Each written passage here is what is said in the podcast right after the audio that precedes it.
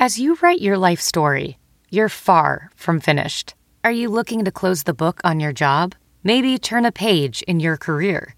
Be continued at the Georgetown University School of Continuing Studies. Our professional master's degrees and certificates are designed to meet you where you are and take you where you want to go.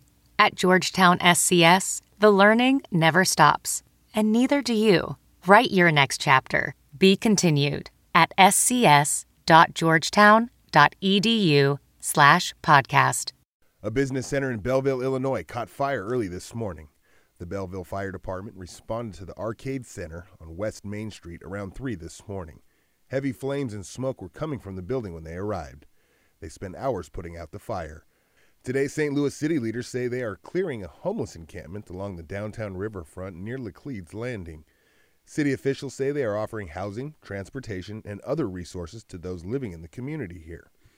A spokesperson for St. Louis Mayor Tishaura Jones told our Post Dispatch partners that about 19 people have accepted housing offers and left the area. About a dozen people are still there. One resident of the encampment tells Fox 2 he doesn't want to leave because he's accustomed to the area and feels unified with the community. Those involved with the renovation of the landing are pleased to see the encampment disbanded, saying it's a haven for drug use and crime. From the Fox 2 Weather Department, the St. Louis region, well, we could see some sunshine today. Mostly cloudy this morning, but we can expect some clearing this afternoon. Breezy today with a high around 48 degrees.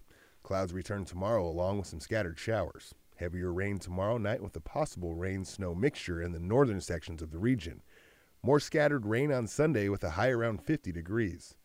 Similar temperatures early next week, but more sunshine in the forecast.